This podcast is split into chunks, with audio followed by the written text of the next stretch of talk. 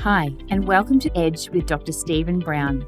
This podcast series focuses on the story, the personal narrative of Australians who have pushed at the edge. They have been pioneers who are doing amazing things that are a little bit different to the everyday.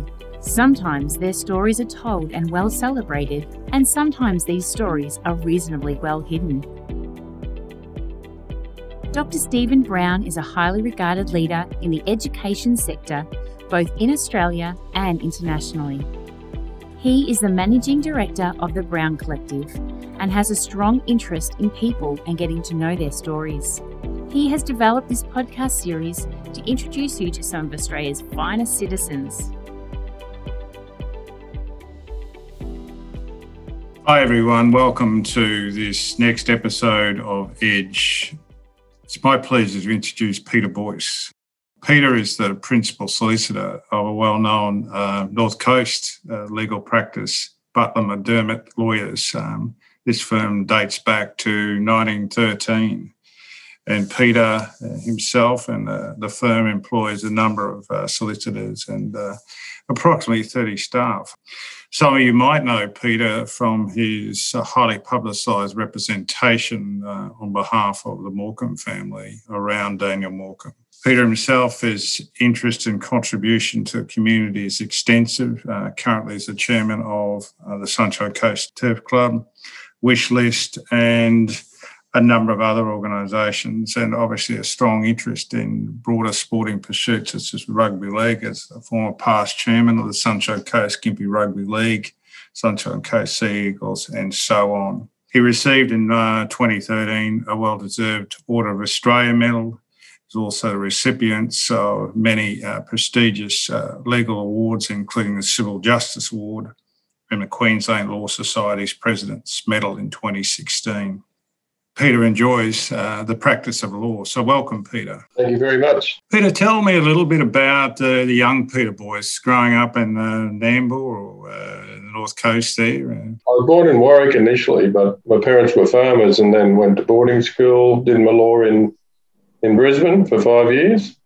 And then um, when I was 22, I came to the uh, Sunshine Coast and I've remained here ever since. The attraction of the Sunshine Coast, the professional opportunity, was the lifestyle? To be honest, I, I'm not sure that I knew really where I was heading or what I was getting into at that point because the only real reason why I came here was we used to do the agency work for the firm I'm now uh, running and um, I became aware that one of their partners was wanting to sell out. So up I came to Nambour, 22 year old, and and then they, fortunately for me, took me into partnership, and I've remained here since 1977. What was your uh, young Peter Boyce life like? Carefree, uh, into sport? I played rugby league. A lot of I played in Brisbane uh, in the Metropolitan League because I had lots of study to do, and and then here I played for the local club, and then I became the first chairman of the amalgamated clubs for Nambour, and I've had a great interest in rugby league throughout my life, and um, I've been fortunate to be chairperson of um, Sunshine Coast, been on the Wide Bay uh, board. Then I was uh, the inaugural chairman of what's now known as the Sunshine Coast Falcons. I set them up, and then after about three years, we were admitted into the Queensland Cup and formed an alliance with Manly, and we won the premiership that first year. So, but yeah, that that plus horse racing. I've had always a great interest in horse racing and the characters you meet. So I met uh, lots of people, and I was like everyone else at age 22, like there was no tomorrow some days. So, but it was good fun. Peter, at the heart of Peter Boyce, uh, what what are those core values, those things? I mean, you're attracted to law, and we'll talk about that, and you're a great practitioner of that. But what are those values? You're a Catholic. And, uh, what are those core values? Well, one of the core values is uh, to make sure you live a good life as best you can, uh, to be honest, um, but also to care for your fellow human beings and, and be involved in your community there, there are some really great people you meet who have never had the opportunities I've, I've been given because of the fact that I'm able to do law. we've always had the view and that you um, need to give back and recognise how fortunate we are and be part of our local community, part of our whole community.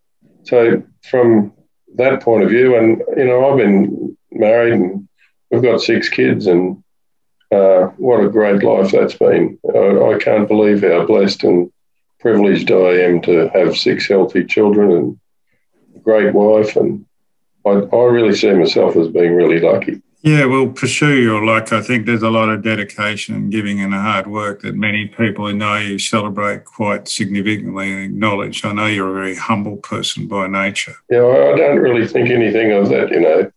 I, I really see that I literally, when I came to Nambour, I had nothing. I, I owed money on my car and, and my mum and dad mortgaged their house for me to buy in here and that was a, a horrendous, frightening time for me personally, because I've got eight other siblings, but they they did, and then I learned a lot from my partners here, uh, the Butler and the McDermott.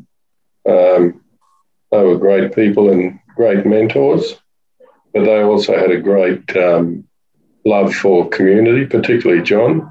He was in it, not everything, but lots of things, and he was really well regarded the obvious linkage between the pursuit of law and your values, so we can make that link. But uh, when at some stage you thought this is a profession for me, was it came early or was it? No, and it was really funny. In fact, I probably would have been a farmer if, if there was room at home. My mum and dad were farmers, and um, my eldest brother was a farmer, and he worked on the farm with mum and dad. And you bear, bear in mind, I went to school in New South Wales and I didn't really know what I was going to do. And I had an elder brother doing law. Results came out, and I thought, well, I better go and get a job.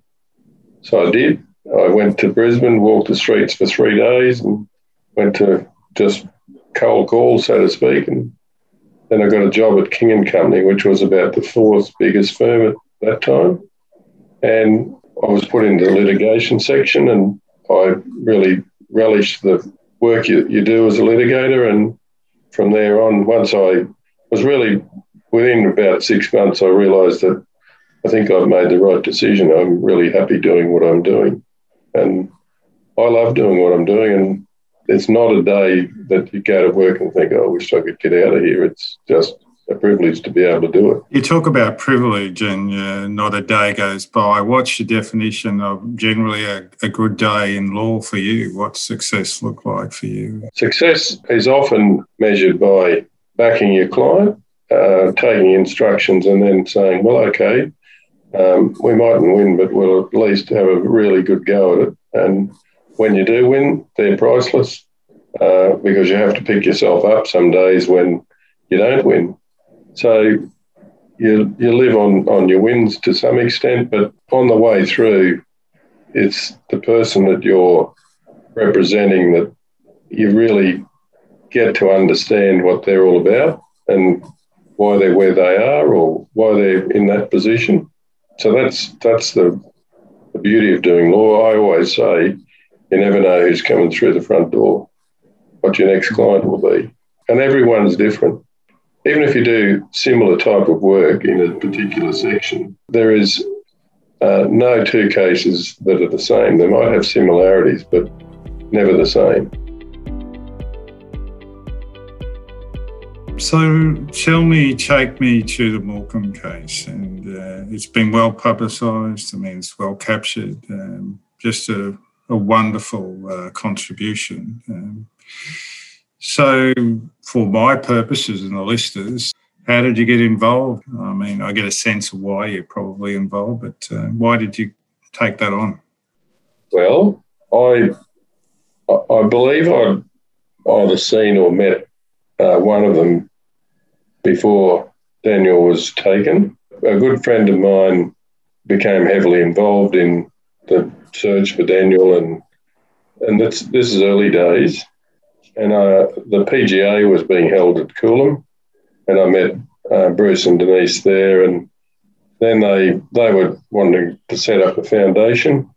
So my friend uh, Tim Ryan asked me would I help them do that, and I did, and we set it up. Uh, within a couple of months, I think it was, of Daniel's disappearance. And then um, I remained, I became a board member and I remained on that. And then Bruce and Denise would um, chip away at, you know, the continued search for Daniel. Uh, never seen such resilience in my life.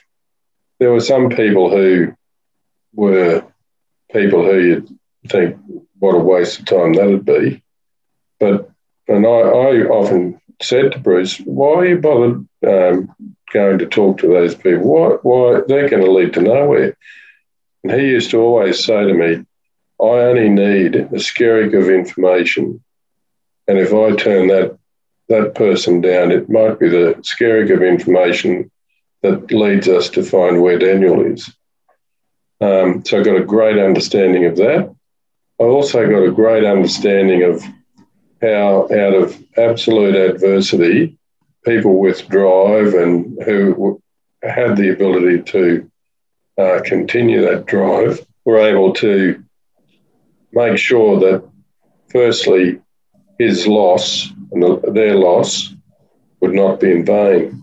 So I'd go to some meetings, you know, I'd had a, a, huge day at work and you think, oh, I don't know that I really want to go here. But every time I left that meeting, I thought, I can't believe, A, how good the meeting was, B, how good they were, and we should just suck it up and get on with, if you think you've had a bad day, just get on with it because yep. have, have a go at what they do. So that was really good. They also said about regular contact with the police, obviously, and asking him, where are we at? What have we done? Have you reviewed it? All of those things. And they were assured, of course, yes, we have. But off their own bat, they went and applied for an inquest.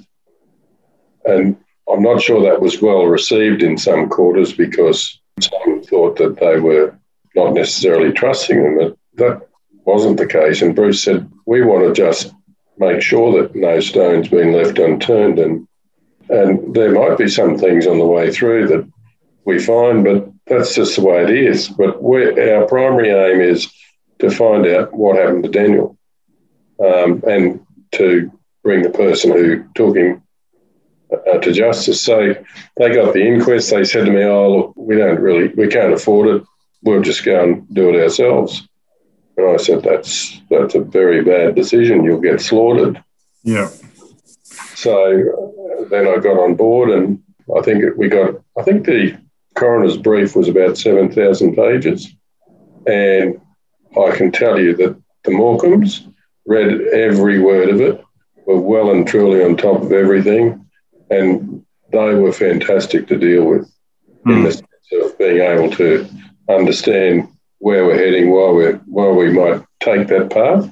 So um, there were a few things that we gleaned in the inquest that were perhaps not well done. And you got to remember, we we we could be open to criticism by saying that's all good, well and good in hindsight, but um, there were some things that really should have been done better.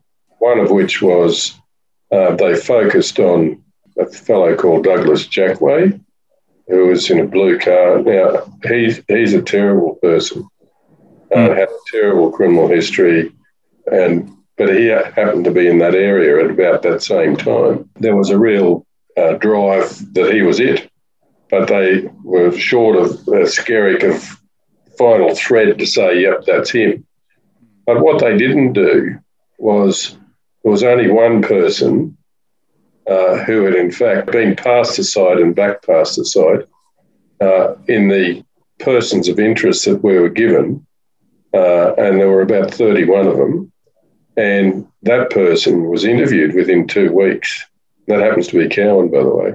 And two, two of the um, officers who, who um, went and spoke to Cowan uh, said to the lead investigator, you need to put a lot more resources on him because we think he's your man.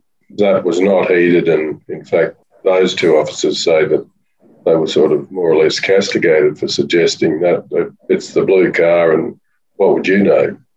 So mm. so that was the first thing. The second thing was about two and a half years later, they must have been reviewing it. So they did a drive by from from the underpass at Palmwoods to this fellow's place in in Maleny, and worked out that he was about I think it was three quarters an hour an hour short on his alibi because he said he went past here and got home at a particular mm. time. Everyone was saying, "Well, um, how you're short of time?" So he then came up with a version of I bought some drugs on the way home. So they obviously gave uh, immunity to uh, this person who was a drug dealer. Uh, not a very big drug dealer, I don't think, but so they go and see this lady, and she says, "Oh, look, I, I and bear in mind it's over two and a half years later. Look, I have sold him some from time to time, but was it that day? Can't remember." So the police accepted that that's what he did. But one of the things about that was that the drug dealer had a partner, and the police uh, said he was scrambled that day, so they didn't bother, bother interviewing. So when we get to the inquest, we've got 31 persons of interest the police didn't want us cross examined, by the way, but the coroner said we could cross examine eight or, eight or nine of them. And they were the main, main culprits. Out of that, I should say to you that before I started the inquest, I w- would have probably marched in the street to say that if a person's done their time, they should get out of jail. There were a number of those people who I don't believe should ever be let out of jail because they're a level of criminality that is so far beyond the criminals that I had met and dealt with in my practice. So they were really quite scary. And the number of pedophiles around was scary. But back to the inquest. So we asked the coroner that we wanted to cross-examine the partner. Um, so the relevant detectives got a statement from him, and along he came, and he said in his statement and in, in, and in evidence that on that particular day, I think it was a Sunday, uh, every week we'd go to the BUR RSL. And having gone there, we'd, we'd have lunch of a daytime on Sunday, and then we'd play the pokies for a bit, and then we'd go home. And if you're a member of a club and you play the pokies, there's a membership loyalty card which you can swipe. Yeah. yeah. So you wouldn't believe it. Seven years later, this is, we were able to get from uh, the computer records where they were stored, not by the club, that here they are at a particular date and time, swiping their membership card at the BUR RSL. What that did was show that his alibi was now stuffed. So shortly after that, the inquest got adjourned, and the police put an undercover policeman on the plane with him, unbeknownst to him, back to Perth. And from that day on, they then infiltrated him, built up his confidence on this criminality and criminal conduct, so much so that he then returned to Glasshouse and showed him where he'd dumped Daniel's body, hence he was hmm. charged. So I frankly think if it wasn't for Denise and Bruce's drive, resilience, we might never have had that inquest, but equally, we might never have got to the bottom of what we have got, and namely that Cowan's now in there for life, and one would hope he never gets out.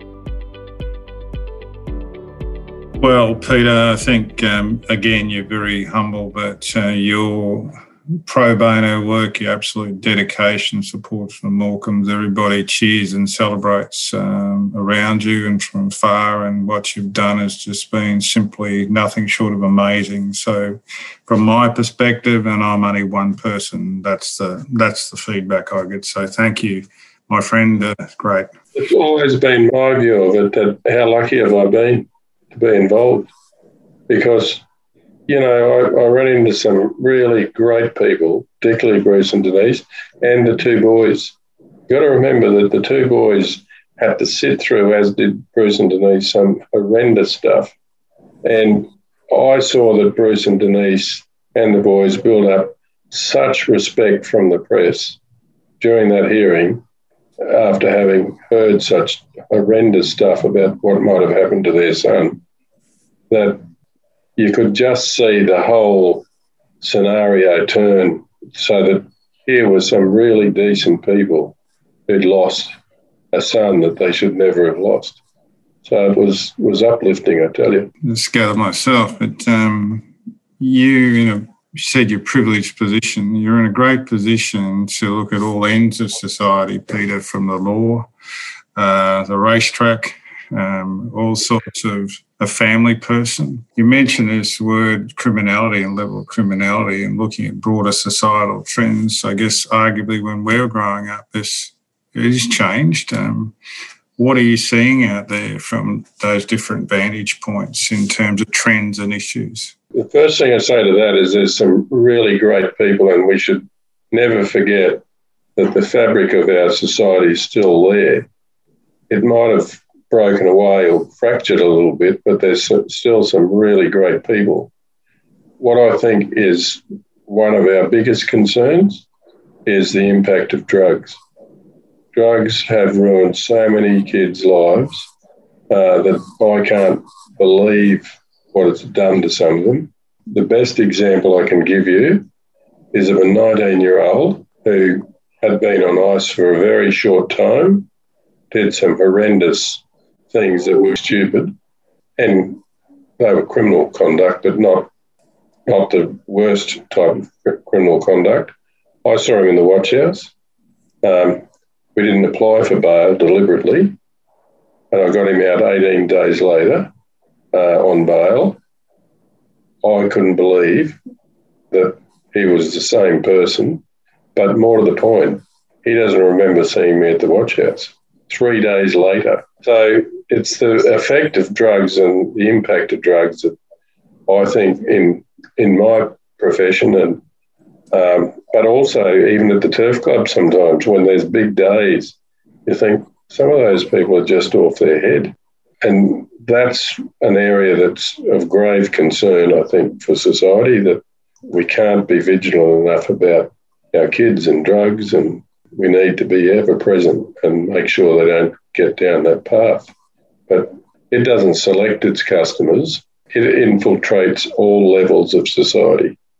So I think that's a major issue. We've talked on uh, the extremity of um, abuse and pedophilia and, and, and, some of the emerging trends around child neglect and um, I guess um, child abuse.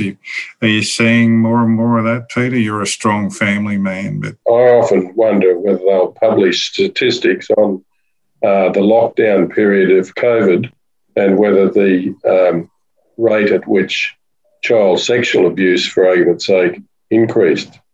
Um, there are uh, such worrying trends about how many people appear before the courts charged with sexual offences that none of us would say should ever happen. But the frequency and the number of people before the courts with sexual offences is, I think, it's the next thing apart from drugs. So, in uh, bringing the podcast to conclusion, Peter, you're a you're a leader, leader in your own field. You're a leader in community, leader, obviously a key person in in many people's lives, as a father, a, a husband, etc. What's your advice to? Um, it's hard, I know, to give other people advice, but just your wisdom in terms of if you're a leader, what are the things you believe good leaders should do? I think the first thing is if if you deal with your family, you need to make sure that you never give up and you always keep close contact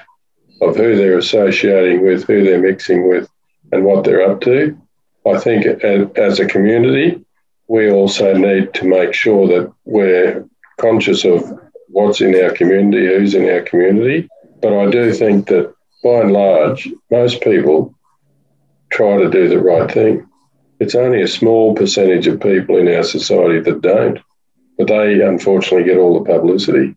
So you can be branded with, oh, look how bad we're going. But when you then sit down and say, well, it's really not that bad because they wouldn't be 5%. So I always really find lots and lots of great people. And that doesn't matter whether they're well heeled or got nothing. There's some really, really good people in our society. So um, I think as long as that fabric stays, we've got a pretty good road ahead of us. Peter, you're a great person, and we, we thank you, as I said before, on behalf of so many, the work you do and uh, supporting people beyond self, a selfless uh, contribution and a significant one in your community and beyond. And uh, I'm just absolutely privileged using your words and very humble to have a conversation with somebody I admired so greatly. So, uh, Peter Boyce, uh, thank you for being a guest today on Edge. Thank you. Been my privilege, as I keep saying. So, thank you.